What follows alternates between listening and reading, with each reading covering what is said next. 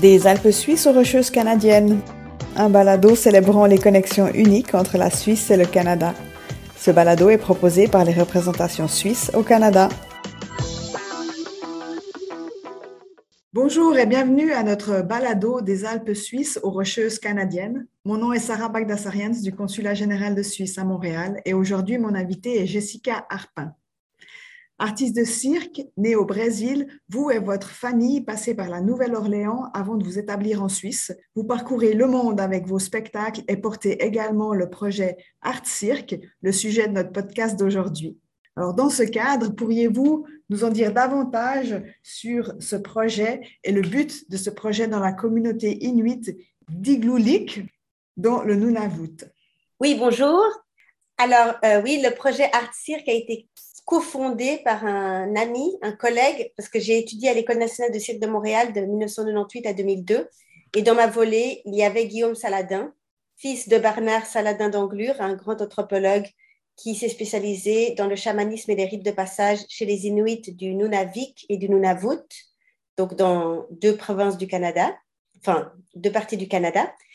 Et en 2001, il a cofondé avec des artistes inuits du village d'Iglulik le projet Art Cirque, qui est un projet de cirque social et de promotion du cirque et de la musique par les Inuits chez les Inuits. Il a été porté à créer ça parce que ce sont les outils que lui a et qu'il connaît. Et euh, il était témoin d'un mal-être chez les Inuits, étant donné qu'ils ont été colonisés euh, très récemment. Et ils sont très isolés. Et il y a eu un été où plusieurs de ses amis euh, se sont enlevés la vie et en désespoir, il a qu'est-ce que moi je peux faire pour aider? Et donc, il a créé le projet Art Cirque. Et donc, ça fait 20 ans que différents artistes, que lui habitait là pendant très longtemps et il y va souvent. Maintenant, il habite au Québec. Et hum, on est, on y va, on est plusieurs à y aller souvent, à donner des cours, et on a créé un endroit qui s'appelle le Black Box, qui est un endroit d'entraînement pour que les Inuits puissent s'entraîner. Et nous, quand on est là, on donne des cours, mais quand on n'est pas là, eux-mêmes donnent des cours aussi aux plus jeunes. C'est un endroit de rencontre, de socialisation, de travail physique, de travail créatif, artistique. Il y a des présentations de spectacles.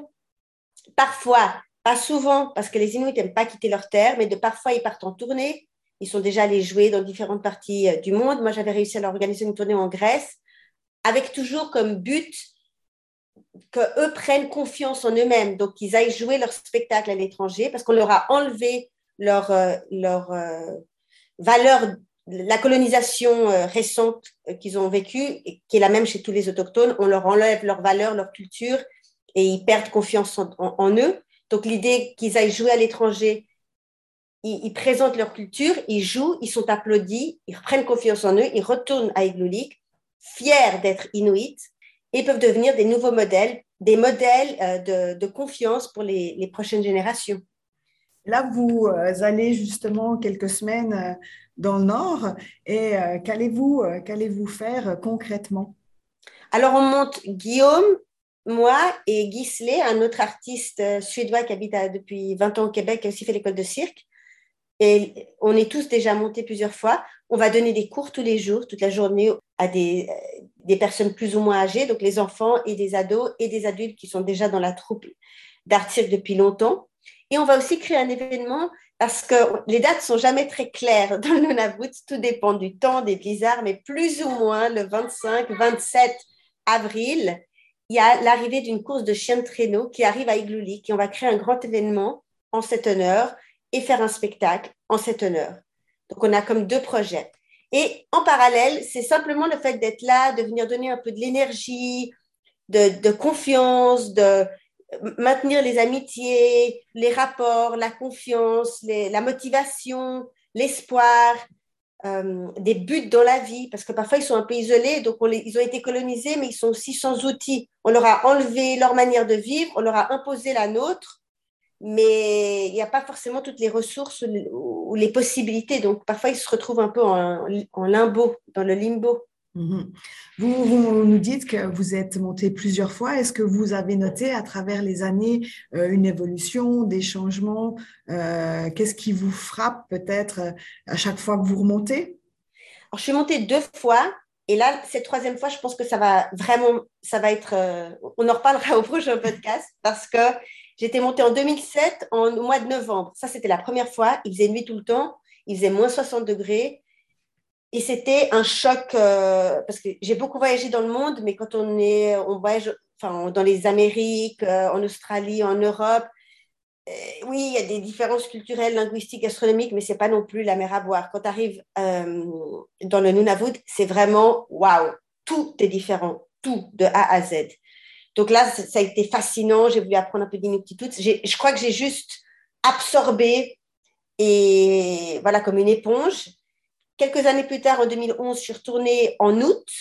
Et là, j'étais, il faisait tout le temps jour. Et on est parti en campement, en Nunakpak, avec tout un groupe. On est allé chasser. On était une semaine euh, on the land, comme ils disent, sur la terre. Et ça, c'était encore une autre expérience. Entre deux, on avait eu la tournée en Grèce et en France. Et puis après, je les avais rejoints pour d'autres projets. Mais là, dix années sont passées. Moi aussi, j'ai changé. Et je pense que je viendrai avec d'autres yeux parce que je connais déjà un peu mais en même temps, plus on connaît, plus on se rend compte qu'on ne connaît pas. Donc, euh, je m'attends à tout, enfin à tout, mais je n'ai pas d'attente, enfin, j'ai des attentes de, passer un moment extraordinaire et de revoir des amis. Mais il faut jamais avoir trop d'attentes euh, fixes euh, là-bas parce que tout dépend toujours du temps, des possibilités, du Covid, de, de plein de choses. Et là, vous, vous, allez euh, justement avec ces, deux autres artistes et vous emmenez vos enfants. Dans quel but? Euh, Ça doit être une expérience extraordinaire pour des enfants de pouvoir euh, vivre en, communauté pendant quelques semaines. vous voulez peut-être nous en dire davantage? Oui, évidemment. Dans le cas de mes deux amis, et ils ont chacun des familles nombreuses, ils ont trois et quatre enfants, donc il y a aussi une réalité, c'est hum, partir trois semaines, parce qu'en tout sera parti trois semaines, sans les enfants, c'est laisser une grosse charge de travail à la femme. c'est pas le but. Donc, c'est aussi une des raisons, c'est de prendre un des enfants aussi pour, euh, pour partager les tâches. Dans mon cas, j'ai une fille et son papa est en, spectacle à Madrid pendant six semaines et ça n'aurait pas été très intéressant pour elle. Donc, moi, j'ai, entre guillemets, pas vraiment le choix. Mais surtout, évidemment, on a très envie de partager ça avec eux. Et l'enfant chez les Inuits est très important. Tout le monde a des enfants, il y en a partout. Et donc, ce sera aussi pour nos enfants et pour les enfants de là-bas très enrichissant de se rencontrer avec des cultures si différentes à un si jeune âge et un âge où il y a beaucoup moins de jugement et tout est, possible au niveau linguistique, culturel, jouer dehors, comment on, comment, comment on peut créer des relations. Et oui, évidemment, ça donne plus de sens si je vais découvrir tout ça, d'emmener ma fille avec moi euh, à la base et heureusement, on a réussi parce que tout est très cher, donc tout est très compliqué. Avec les aéroplans, les Air Miles, d'autres vols, on a réussi à acheter les, vols des enfants. Donc ça, ça nous a aussi facilité la vie. Et sur place, vous allez vivre avec une famille ou comment est-ce que vous organisez ça aussi? Qu'est-ce que vous allez prendre avec vous? Euh, J'ai l'impression que l'accès euh, aux commodités est difficile, aussi peut-être à la nourriture. Euh, qu'en est-il? Alors, Guillaume Saladin, comme ça fait 20 ans qu'il est là et qu'il allait déjà faire du terrain avec son père pendant les 20, ans, 20 années précédentes, lui, il a une maison là-bas parce qu'il a habité là et il y rehabitera. Donc, on va y aller, mais ça fait deux ans que personne n'y est allé parce qu'il n'a pas pu y aller depuis euh, très longtemps à cause du Covid. Mm. C'était très, très, très strict dans le Nunavut. Et euh, donc, on va vivre là, mais on va aussi certainement aussi vivre chez euh, des collègues pour partager plus. Et parce que eux, le rapport à, à l'espace, c'est pas comme dans nos cultures que eux disent le sud, pour eux tout le monde est le sud, down south, on est tous au sud, mais où on a vraiment un rapport à l'espace et à, la privacité. Là-bas, c'est hum, très différent. Donc, il n'y a pas de problème d'aller vivre chez les autres. Mais ça, on va, je crois qu'on va aller un peu euh, à tâtons. Et hum, niveau nourriture, oui, ben, y a on mange du poisson et de, de, la viande, ce qui est chassé quand on peut chasser, enfin quand eux peuvent chasser, moi je ne vais pas les chasser. Guillaume, oui. Mais bon, on mange d'autres choses. Et puis, c'est ça, à partir de la, colonisation, il y a un magasin qui s'appelle Northern. Mais évidemment, alors évidemment, il faut s'imaginer pour arriver là-bas, tout ce qui est importé, c'est, ça coûte une fortune parce que là, déjà, on doit aller à Iqaluit, on doit dormir une nuit. Iqaluit, c'est la capitale du Nunavut. Ensuite, jusqu'à Igloolik, c'est pas facile. Chaque fois, les avions sont plus petits. Donc voilà, par exemple, une pomme, moi je me rappelle, ça coûte genre 4 euros. Et et on est quand même en Amérique du Nord, donc euh, la qualité de la nourriture qui est importée n'est pas top. Pain blanc, sucre, chips, vraiment tout ce qui n'est pas bon pour la santé. Donc là, on va, oui, on va remplir une valise de, de vivres aussi, de riz, de lentilles, de beurre de cacahuètes, d'amandes, tout ce qui remplit pour, euh, pour que ça nous coûte moins cher et, et parce qu'on ne pourra pas manger que du, poisson et de la viande trois fois par jour. Mm. Et pour revenir au projet euh, Art Cirque, est-ce qu'il y aura une suite après euh, cette édition euh, de après Covid justement Est-ce qu'il y a quel est le futur envisagé pour ce, cet événement? Ah ben, la suite, c'est toujours de maintenir euh, le projet vivant à, à parce que tout le monde adore Art Cirque. C'est une manière aussi de communiquer avec toutes les hum, tranches d'âge parce que forcément, donner des cours aux enfants, donnant des cours aux enfants, ben, on connaît toutes les familles, tout le monde sait qui on est. C'est une manière de rassembler et l'aspect physique aussi, d'une activité physique. Mm. Euh, parce qu'il y, a pas, il y a une salle de gym, mais voilà, il n'y a pas vraiment, il y a pas beaucoup de lieux euh, de rassemblement. Et le projet Artir qui continue, après, c'est continuer à donner cours. Et puis après, il y a toujours, ils reçoivent souvent des invitations de projets où ils vont alors jouer dans d'autres parties du Nunavut, entre eux, des projets en ligne, il y a des films, il y a toutes sortes de choses qui se passent. Ils ont une radio communautaire aussi. Moi, la dernière fois, par exemple, on est allé en, campement, j'avais écrit une sorte de journal de bord euh, succinct que j'avais fait traduire en Inuktitut. Et après, j'étais allée raconter en Inuktitut à la radio communautaire. Comme ça, aussi les personnes plus âgées ou qui n'ont pas forcément de contact direct avec un enfant au quotidien ont aussi pu savoir qui, ce qu'on avait fait. Et vous parliez de films, est-ce qu'il y a une façon d'accéder à ces films pour les personnes qui seraient intéressées à en savoir davantage? Oui, parce que c'est aussi ce village, ils appellent ça un campement en fait, parce qu'ils ont été obligés de créer, de devenir sédentaires dans les années 50. Le gouvernement de l'époque a, assassiné euh, à peu près 30 000 chiens de traîneau pour les rendre sédentaires et avoir un meilleur contrôle sur eux, parce qu'avant, c'était une population euh, nomade, justement plus écologique, qui suivait le mouvement des caribous. Et alors, très longtemps, il y avait eu le, gouvernement canadien, après, pour se rattraper, euh, pour racheter sa, ses fautes, ont créé des projets, et entre autres, ils ont fait venir un cinéaste de New York à l'époque, mais je crois que c'était dans les années 90, Norman Cohn, qui après s'est très lié à un artiste d'Iglulik, Zacharias Kounouk, et avec l'aide du père de Guillaume, Bernard Saladin d'Anglure, ils ont écrit un film basé sur une histoire qui s'appelle Atanar Juat, la légende de l'homme rapide, The Fast Runner, qui ensuite gagné la caméra d'or à Cannes en 2001. Et suite à ça, ils ont créé une, la première boîte de production de films inuit qui s'appelle Isuma Production. Isuma, ça veut dire la pensée en inuktitut. Et donc, il y a deux sites. Il y a Isuma isuma.ca, où vous avez accès à Aternadjoat, la légende de l'homme rapide, mais aussi les journaux de Knud Rasmussen, c'est l'histoire d'un Groenlandais danois qui était venu euh, à Iglulik, et puis ça parle aussi du comment euh, les religions euh, nôtres sont venues détruire le chamanisme et s'imposer. Il y a quand même quatre églises à Iglulik, dans une population de 2000 personnes, dont la moitié sont des enfants. Et il y a aussi un portail qui a été créé qui s'appelle isuma.tv, c'est un portail web pour la promotion des films courts, longs et documentaires de populations autochtones du monde entier. Donc, il y a beaucoup de créations inuites, mais il y a aussi des films de, des Tupi Guarani de la Amazonie, péruvienne, Maori, aborigènes d'Australie, différentes Inuits de différentes parties du monde. Là, on peut trouver vraiment beaucoup, beaucoup d'informations et fait par eux et pour eux il y a encore un autre site qui a été, une autre boîte de prod qui a été créée par une, cofondée par Marie-Hélène Cousineau, une québécoise, avec deux artistes inuits qui s'appellent Arnaït, Arnaït, A-R-N-A-I-I-T.ca. Et elles, elles font des films sur les femmes inuites par des femmes inuites. Alors, est-ce que quand vous faites des, des, projets comme ça, euh, notamment là-bas, est-ce que vous les filmez? Est-ce que vous voyez aussi une mission éco-responsable par rapport à, ces voyages? C'est deux questions en une, mais euh, comment, comment voyez-vous ça? Alors moi, filmer, il y a, le site de artcirque.org, artcirq.org, on peut trouver beaucoup d'informations. Moi, je ne suis pas très bonne en, en, caméra, mais par exemple, j'ai un programme radio hebdomadaire que je fais avec ma fille. Donc là, je vais interviewer beaucoup d'habitants du lieu pour partager leur mode de vie avec euh, le Sud. Donc ça, c'est un peu une contribution que j'ai au niveau, on va dire, euh, technologique. Et éco-responsable, évidemment, mon métier, il est, quand j'avais 18 ans et 17 ans et que je suis partie étudier en 97, toute euh, cette euh, sensibilisation euh, au voyage, elle n'était pas, c'est très présent.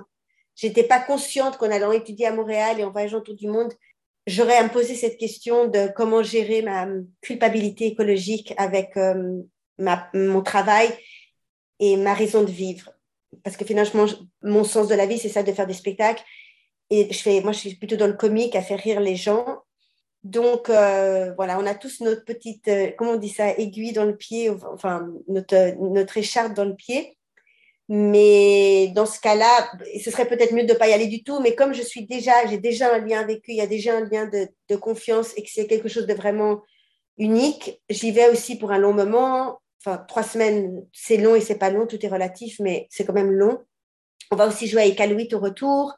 Et euh, j'alimente un projet qui, a porté ses fruits. Ça fait 20 ans, on voit que ça a beaucoup, c'est très, très reconnu par les Inuits du Nunavut. Ils sont fiers d'Art Cirque, ils sont fiers de leurs artistes. Donc, oui, euh, je prends un vol en plus, mais je contribue à un projet qui euh, aide à sauvegarder une culture, une langue, une manière de vivre. Voilà, tout est toujours subjectif, mais qui a son, qui est la goutte, qui est une goutte d'eau dans un verre. Et là, vous me parliez de, vos spectacles qui font rire. Lorsqu'on parlait euh, euh, sur le côté, on, parlait de, pizza. Est-ce que c'est ça que vous allez euh, montrer justement dans ce cadre d'Artic Oui, ben là, j'ai un nouveau spectacle où je fais des pizzas acrobatiques, mais avec des linges mouillés. je peux aussi faire avec des vrais, une vraie pâte à pizza. Et eux, ils font ici une sorte de pizza qui s'appelle... ah, je ne me rappelle plus. Mais eux, ils le font avec le gras de phoque plutôt que de ah, l'huile. ok. Ils faisaient des échanges à l'époque avec les vendeurs de, de fourrures. Ils, échangeaient avec le tabac. Ils leur donnaient des fourrures ou, bien des, des pas des pistolets, mais des fusils pour chasser. Et il y avait la farine aussi et le sel. Donc, c'est assez vite rentré un type de pain, mais où le gras, c'est du gras d'animal euh, du coin. donc ça, je, serai, je ferai avec eux, oui, ça, je vais, cette fois-ci, je vais apporter des ateliers de pizza acrobatique. Et aussi, je fais de, une discipline qui s'appelle l'antipodisme. Donc, euh, jonglerai avec les pieds, donc avec des fausses pizzas. On les jongle avec les pieds, on a les jambes surélevées. Et moi, j'ai une autre spécialité, c'est aussi le vélo acrobatique. Donc ça, c'est pas très inuit, mais il sera aussi là. Donc là, je pourrais donner des cours avec ça. Et quand j'irai avec Alouit, je ferai aussi mon, spectacle avec le vélo acrobatique euh, et, les pizzas, ouais. Et, alors, à Iqaluit, c'est quand il y a les chiens de traîneau qui... Non, ça c'est Iglulik. L'arrivée ah, des chiens de traîneau, c'est Iglulik. Et ensuite, à la fin de notre séjour, au retour, on doit de toute façon s'arrêter à Iqaluit au niveau du voyage. Iqaluit est plus au sud, mais c'est quand même très au nord. C'est la capitale du Nunavut, qui est mhm. cette province autonome du Canada, dédiée, enfin, réservée aux Inuits. On est d'accord, ils peuvent gérer leur culture, leur éducation. Après, si on trouve euh, des bons minerais ou du bon gaz à moins de 3 mètres du sol, évidemment, ça, ça appartient au Canada. Mais bon. Et là, Iqaluit, on a le contact de la communauté francophone d'Iqaluit. Et là, ils ont organisé le premier festival arctique, un festival de cirque à Iqaluit du 4 au 8 mai. Donc là, on va jouer avec Art Cirque. Il y a des artistes qui vont descendre d'Iglulik. On va faire un spectacle tous ensemble. Et on va aussi, et moi, je vais aussi faire mon solo. Et là, je suis pour parler aussi avec les écoles inuites de. Tout est très laborieux. c'est de trouver les contacts. Euh, c'est toujours beaucoup de travail, ma profession. C'est pas juste faire des spectacles, c'est s'entraîner, promouvoir, gérer, organiser. Euh, c'est interminable, mais ça vaut la peine. Et je pense aussi que quand euh, vous serez sur place, peut-être il y a des choses qui vont se, si j'ose dire, débloquer dernière minute. Et, vous avez l'air très adaptable ou adapté à ces changements-là. Donc j'imagine que si vous avez l'opportunité, vous, vous arriverez à, à jongler. Oui, ah oui, oui, ah oui, oui, c'est sûr. Et avec les Inuits, c'est tout dernière minute. La réponse, c'est jamais oui ou non, c'est toujours peut-être, maybe. Parce que c'est vrai, ça dépend souvent du temps. Tu vas pas dire, ah, on va chasser demain à 3 heures daprès midi Ça dépend du temps. Et en plus, maintenant, en tant qu'artiste, ça n'a rien à voir avec les Inuits, depuis qu'il y a eu le Covid, on est, on tout est dernière minute avec le Covid. Donc, euh, on s'entraîne mm-hmm. avec ça aussi. Et euh, en parlant de langue, euh, euh, il y a la communauté francophone. Là, ils parlent en anglais aussi. Quel est justement leur rapport à la langue et leur langue aussi maternelle? Alors, l'inuktitut, c'est la langue des Inuits. c'est une langue vraiment particulière qui, qui a, il y a des très longs mots et tu as l'impression qu'il parle comme ça, très, très, il, y a pas, il parle assez avec le même ton tout le temps, comme ça. Mhm. Ouais, linéaire. Alors, un bon côté, entre guillemets, de, de l'évangélisation, c'était les missionnaires jésuites. Après, c'est débattable. Mais ils leur ont inventé un, alphabet syllabique. Donc, ils ont une écriture. Et c'est quand même une réalité que les langues euh, qui ont une écriture ont plus de chances de survie dans le monde actuel que les langues qui sont seulement orales et le fait qu'ils ont leur propre province depuis 2001, du Nunavut, et plus de pouvoir sur leur culture, fait qu'au Nunavut, l'Inuktitut est vraiment beaucoup parlé. Il faut se rappeler aussi que dans les années 50, ou 60, 70 même, euh, j'ai pas les dates exactes, mais le gouvernement canadien de l'époque kidnappait les enfants et les mettait dans les écoles résidentielles dans le sud, qui ça fait toutes sortes de scandales dernièrement, où on leur a euh, on leur a enlevé leur culture. Ils étaient interdits de parler Inuktitut. Ils devaient manger des légumes, ce qui nous semble juste, mais pour un Inuit, non. Sa nourriture, c'est de la viande et du poisson. Les légumes ne poussent pas là-haut. Et on les a enlevés de leur famille et ils ont perdu leur culture. Et après, ils sont retournés acculturés. Et ça a été vraiment une génération, euh, une catastrophe. Donc maintenant, c'est vraiment bien qu'ils parlent tous Inuktitut, mais ils parlent aussi tous anglais, pas français. Au, au Nunavik, qui est la partie inuit du Québec, du nord du Québec, qui parle français et inuktitut ou, ou une autre langue encore, parce qu'il y a tellement de, de populations différentes, chacun a sa langue. Mais au Nunavut, c'est anglophone. Exactement pourquoi, je ne sais pas. Je pense que c'est plus relié au gouvernement fédéral canadien, mais tous les preuves qui montent, c'est anglais. Donc là, quand on sera avec le ce sera anglais inuktitut. Mais les petits-enfants ne parlent pas anglais et des personnes très âgées ne parlent pas anglais. Mais sinon, tout le monde parle anglais en plus de l'inuktitut. Et euh, ben, pour conclure, euh, avant de vous retrouver une prochaine fois pour euh, le, après, avec, avec vos, ressentis, est-ce que vous avez pu observer là-bas Est-ce que vous avez quelques anecdotes à partager avec nous? Ah oui, bah alors, il y, a une odeur, il y a une odeur toujours chez eux parce qu'il y a toujours de la, la viande fraîche. Et une odeur, hein, c'est une odeur spéciale. Après, on s'habitue. Mm-hmm. de viande, de poisson, de sang, de, de peau parce qu'ils utilisent tout. C'est ça qui est génial là-bas. Tu, chasses un animal, tu le dépaisses, mais tu le coupes bien au bon endroit pour faire, par exemple, des pantalons ou une veste. Tu manges tout, tu partages. Et à l'époque même, ils utilisaient les tendons, par exemple, pour faire des points de suture, comme fil de... Tout était vraiment... Et, ce qui n'est pas utilisé tout à la fin de la fin de tout, bah, hop, c'est pour les chiens. Ou alors, c'est laissé sur la terre et c'est pour les ours polaires. Donc, il y a mmh. vraiment un cercle complet. Et sinon, cette histoire de, ils disent pas souvent oui ou non. Le oui, ils, soulèvent les sourcils et non, ils, ils font une petite, petite, grimace avec le nez. Ils froncent le nez. Ouais, ils froncent le nez. Donc, c'est pas toujours une culture seulement de l'écoute, c'est aussi du regard. Que nous, on est plus juste à s'écouter, on peut se parler sans se regarder. Mm-hmm. il y a aussi comme le regard. Et ce rapport au temps, comme je disais, souvent je disais, t'as faim, et puis ils disent, maybe not. Are you, are you hungry? Maybe yes maybe no, peut-être oui, peut-être non. C'est une sorte de. Et par exemple, le rapport à l'espace, comme je disais, ils habitaient avant tous dans les igloos. Il fallait être ensemble pour être chaud, et puis il n'y avait pas, pas, plein de logements non plus, on est d'accord. Donc, ils ont un rapport à l'espace où eux, ils ne tapent pas à ta porte pour rentrer chez toi. Ils rentrent. Donc, au début, quand tu t'y attends pas, nous, on a, voilà, on a vraiment cette ode à la privacité. J'ai besoin d'être seul pour mon équilibre. Bon, c'est, euh, on peut remettre ça en question. Eux, ils sont jamais seuls. Donc, si tu veux pas que quelqu'un vienne chez toi, tu fermes à clé. Mais il y a que les blancs qui fermeraient à clé parce que ça se fait pas.